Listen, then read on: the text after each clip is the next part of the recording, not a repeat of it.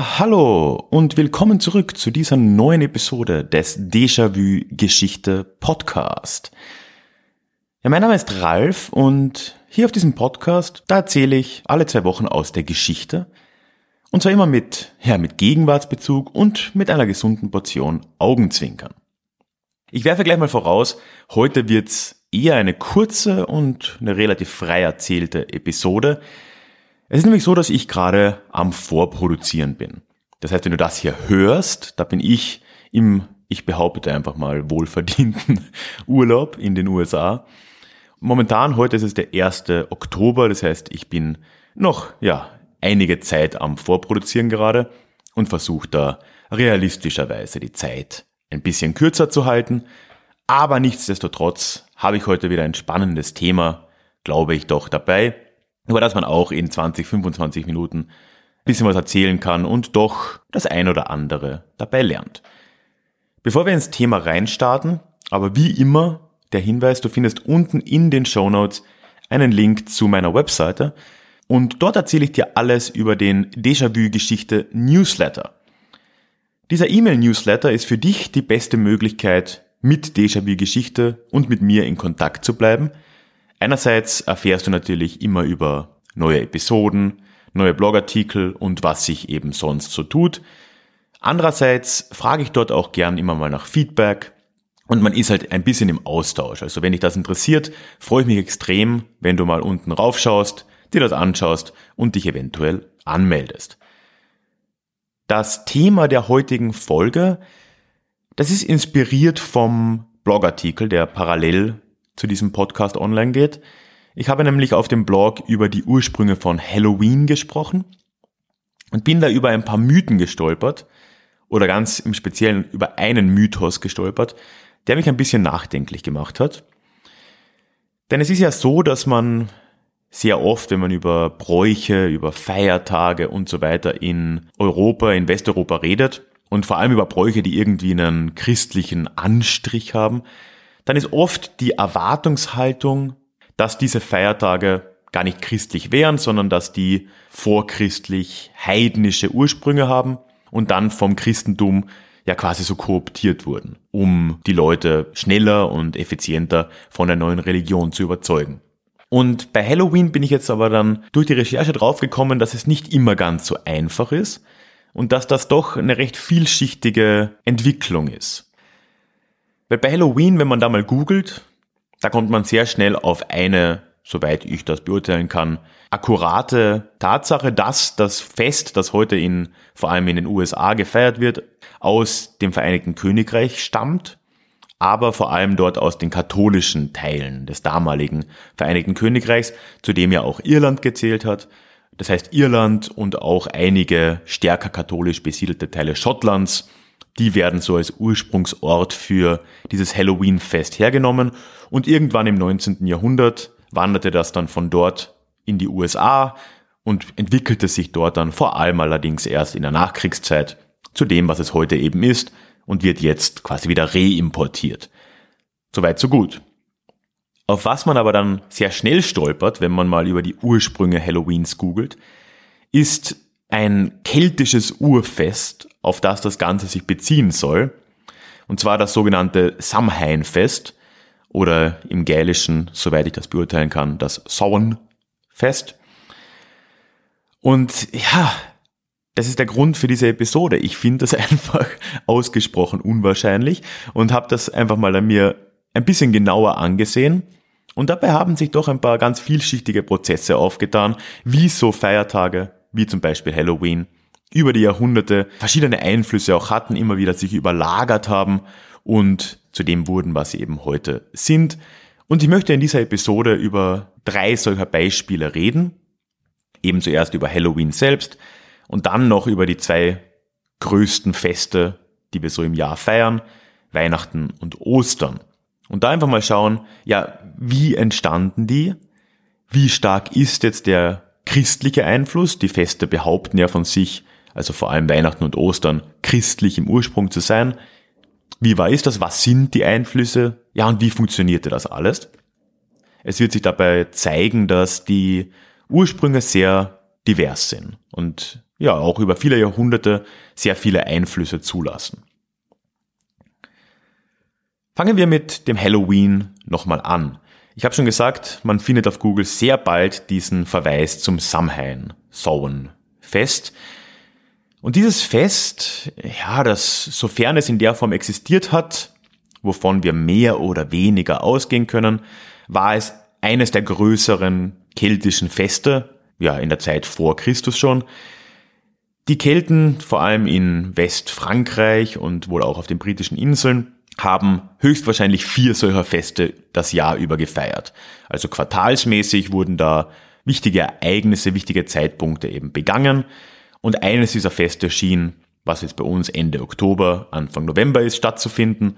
Und das war eben das Samhain-Fest. Die einzige wirkliche Quelle, die wir dazu haben, soweit mir das bekannt ist, ist der sogenannte Kalender von Coligny. Dieser Kalender, der wurde im 19. Jahrhundert eben in Coligny in Frankreich gefunden, ist ein auf Bronze, Tafeln niedergeschriebener Kalender und erwähnt eben unter anderem so ein Fest, das Samhain heißen könnte.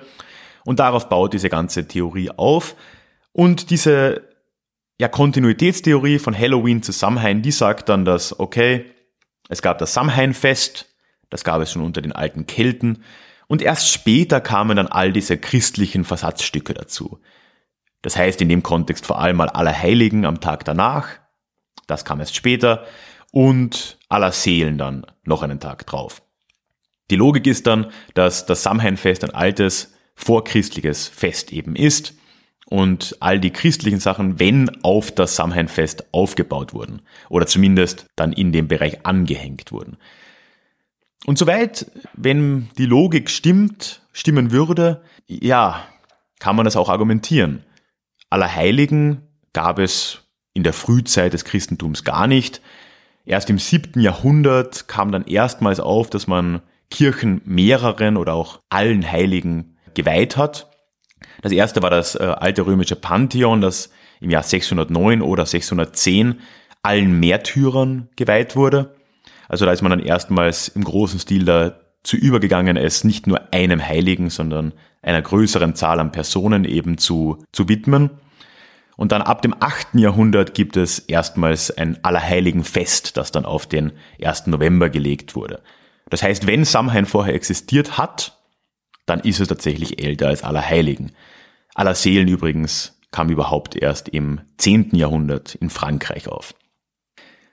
Das Problem bei der Sache ist, dass es zwar möglich ist, dass es Samhain gab, das ist gar nicht so unwahrscheinlich sogar, aber dass es ausgerechnet in Irland die vielen Jahrhunderte überlebt hat und dann noch im 19. Jahrhundert quasi nach Amerika verlagert wurde, ja, das ist einfach verdammt unwahrscheinlich. Irland ist das mit am frühesten christianisierte Land Westeuropas. Im 5. Jahrhundert schon bereiste St. Patrick die Insel, hat sie dort missioniert, christianisiert und später, schon im frühen Mittelalter, waren es ja gerade irische Wandermönche, die durch fast ganz Westeuropa reisten, um dort das Christentum zu verbreiten.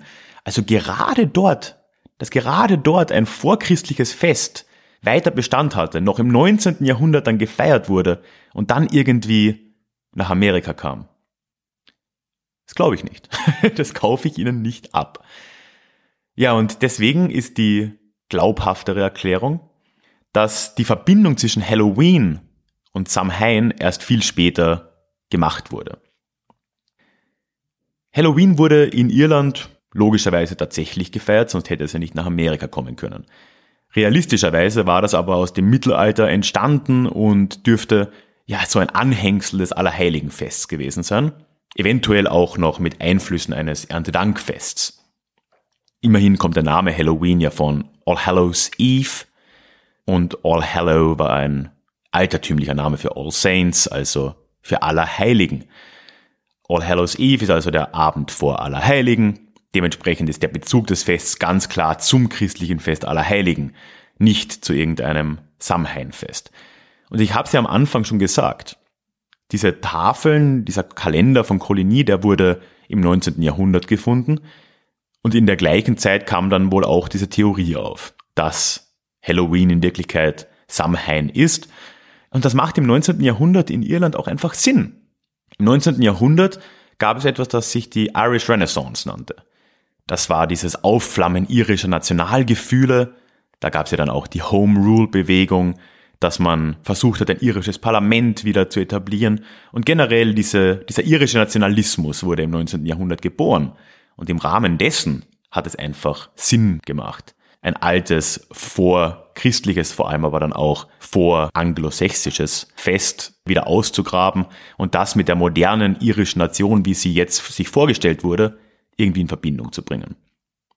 Man sieht also, unser guter alter Freund der Nationalismus, der uns in diesem Podcast immer wieder begleitet, ja, der spielt auch hier wieder eine ganz dominante Rolle.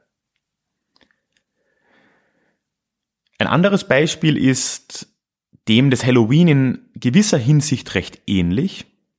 Und das ist das Beispiel von Ostern. Es gibt aber auch ein paar ja recht markante Unterschiede. Auch zu Ostern habe ich auf dem Blog schon mal ja über die Ursprünge geschrieben. Wie gesagt, da ist der Link dann auch unten.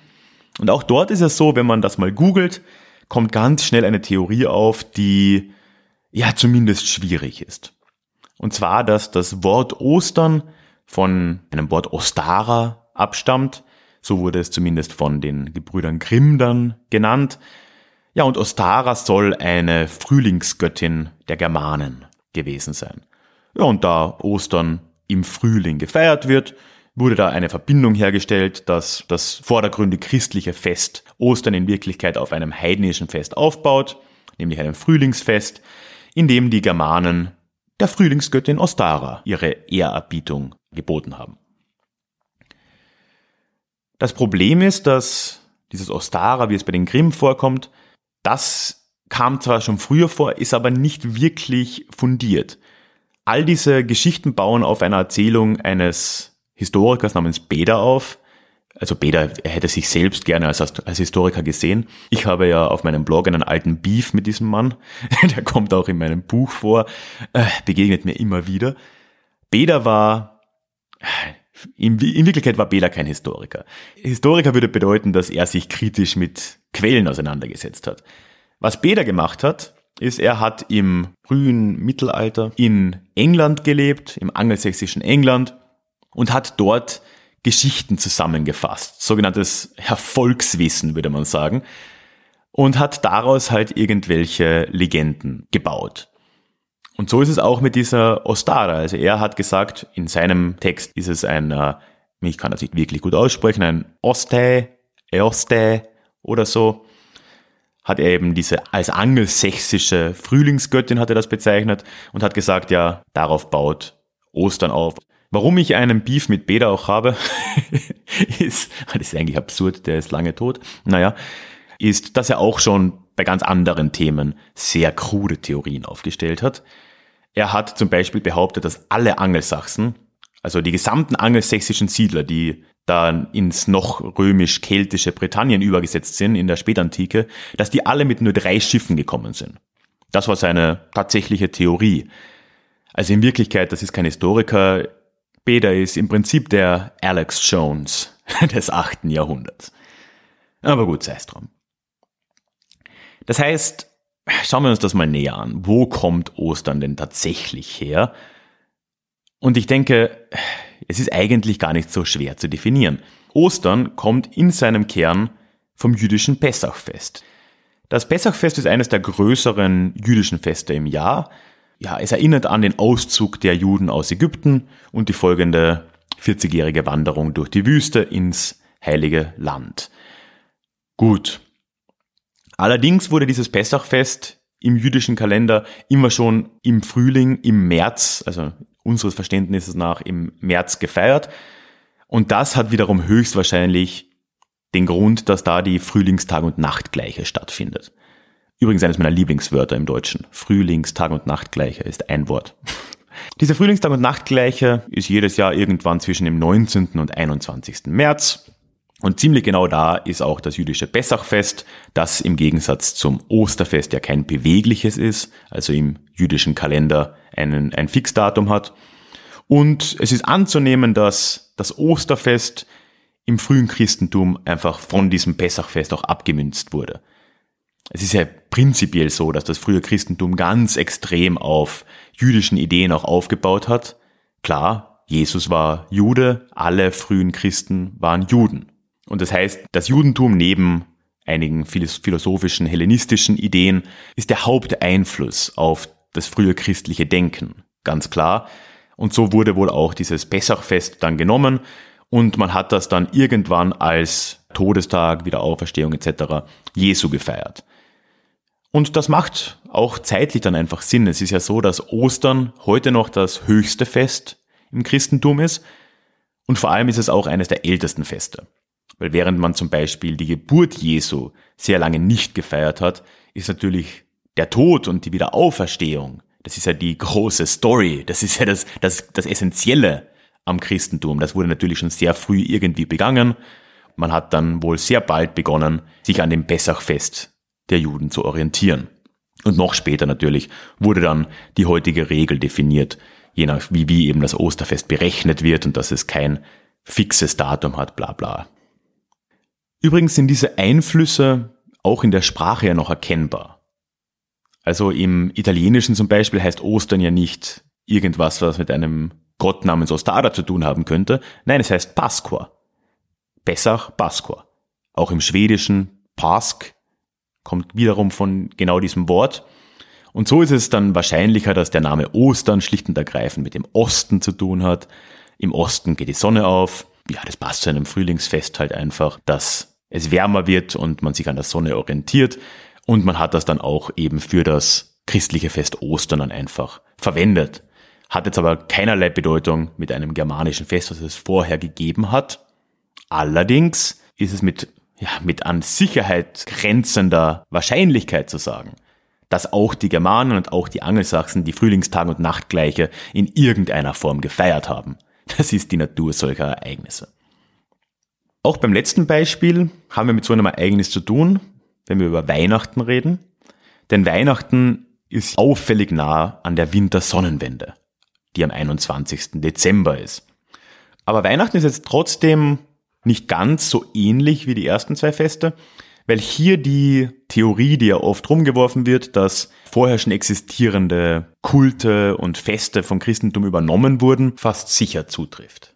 Ich habe es ja schon gesagt, für lange Zeit wurde Weihnachten gar nicht begangen von den frühen Christen. Die Geburt Jesu, das war nichts, was für die Frühchristen wirklich eine große Bedeutung hatte. Wichtig war der Tod und die Wiederauferstehung und natürlich die Lehre Jesu, seine Geburt, das war etwas, dem hat man lange Zeit keine große Bedeutung beigemessen. Und wohl erst so im dritten Jahrhundert hat man dann begonnen, in irgendeiner Form auch der Geburt Jesu zu gedenken. Datum gab es da kein fixes, allerdings war auch damals ein heißer Kandidat, du kannst es dir vielleicht schon denken, die Frühlingstag- und Nachtgleiche. Ist das nicht schön?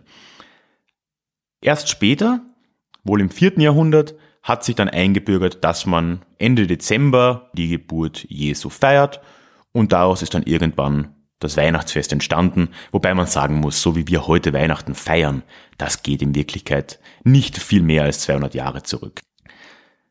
Trotzdem ist es jetzt bei Weihnachten so, dass eben wie gesagt diese Übernahme eines vorher schon existierenden Fests fast sicher bestätigt ist. Und zwar geht es hier um das Fest des Mithras. Der Mithras war ein römischer Gott, war ein, ein recht umstrittener römischer Gott, wohl mit persischen Wurzeln, also kam aus dem Persischen. Ja, aber Mithras wurde gerade in der Spätantike in Rom sehr intensiv verehrt. Und erst als dann das Christentum nach und nach zur Staatsreligion Roms wurde, wurde der Mithras-Kult langsam zurückgedrängt, hatte aber so in der Zeit nach Christus wirklich sehr viele Anhänger. Die Idee des Mithras-Kults ist eine recht einfache. Mithras wird als Sonnengott gesehen und einmal im Jahr hat man den Geburtstag Mithras gefeiert. Ja, Und dieser Geburtstag war ganz zufällig der 25. Dezember. Und es ist tatsächlich auch Forschungsstand und ja, landläufige Meinung, dass das Christentum diesen Tag vom Mithraskult kooptiert hat, um es eben den Anhängern dieses Mithraskult einfacher zu machen, dem Christentum beizutreten. Das heißt, wenn man sich dann so diese drei Beispiele anschaut, man könnte ja noch über viel mehr Feiertage auch sprechen, dann sieht man, dass die Idee oder die Story nicht ganz so einfach ist. Es ist nicht immer der Fall, dass es irgendetwas vorher Existierendes gab, irgendein definiertes heidnisches Fest, das dann von den Christen übernommen wurde. Aber es ist auch nicht so, dass die christlichen Feiertage vor dem Christentum gar nicht existiert hätten. Vielmehr können diese Einflüsse sehr unterschiedlich sein, sehr unterschiedliche Formen annehmen. Oft sind es einfach Tage, die astronomisch bedeutsam waren. Eben Frühlingstag und Nachtgleiche, auch die Herbsttag und Nachtgleiche im September war ein recht großes Event. Dann natürlich die Wintersonnenwende. Im Fall von Halloween auch ja so naturgegebene Daten wie einfach die Erntezeit, Erntedank und so weiter. Sodass einfach mehrere Feste, ob jetzt nun christlich oder nicht, sich auf diese Daten bezogen haben und irgendwann es da zu einer Durchmischung eben kam. Dann ist natürlich so, dass ganz oft es vorher schon etwas gegeben hat, wie eben das Samhainfest, das aber realistischerweise nicht durchgehend existiert haben kann, sondern dann halt irgendwann wieder entdeckt wurde und dann hat man das mit neuem, mit neuer Bedeutung gefüllt. Ja, und dann natürlich sieht man an den Beispielen auch recht deutlich, dass selbst richtig christliche Feiertage, wie Ostern, der, der höchste christliche Feiertag, ja in seinem Kern nicht rein christlich ist, sondern ein ganz starkes jüdisches Element hat, auf dem Pessachfest in irgendeiner Form aufbaut, zumindest was den Zeitpunkt auch angeht. Und das generell ja das Christentum gerade in seiner frühen Zeit sehr viele jüdische und auch griechische Ideen in sich aufgenommen hat. So, und das soll es dann auch schon wieder gewesen sein. Ein kleiner Ausflug in die Feiertage des Jahres. Ich fand es einfach spannend, dass man mal sieht, welche Prozesse da auch am Werk sind, wie wir zu den Feiertagen kamen, die wir eben haben, ja, und dass es sehr unterschiedliche Wege gibt, wie diese zustande kommen. Wie gesagt, findest du unten in den Show Notes Links zu all den erwähnten Blogartikeln, also zum aktuellen, zu Halloween, aber auch zu den beiden zu Ostern und Weihnachten. Also wenn du noch mehr über den Ursprung dieser Feiertage wissen willst, klick da einfach mal drauf, liest dir das durch dann findest du unten, wie gesagt, auch den Link zu meinem Newsletter, beziehungsweise zu meiner Website, wo ich dir alles darüber erzähle. Ich freue mich extrem, wenn du dich da anmeldest und der Community beitrittst.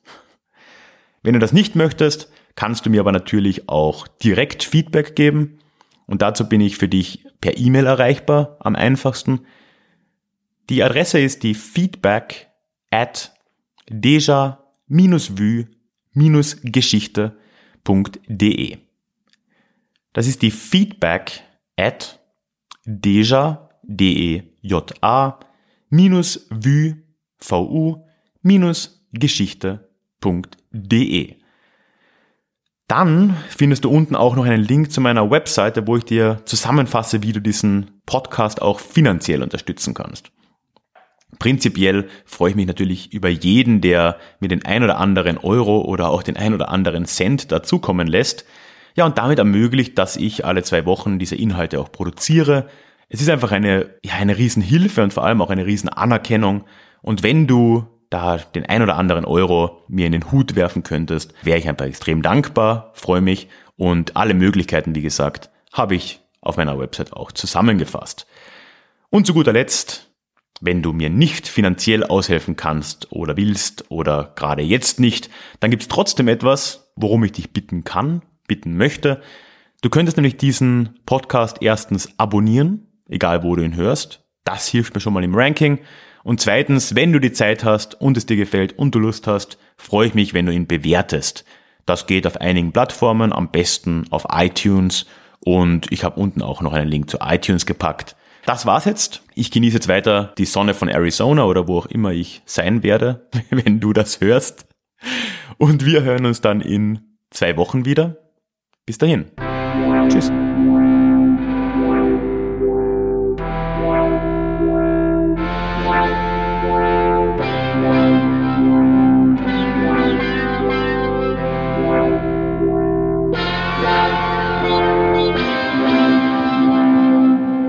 Déjà vu.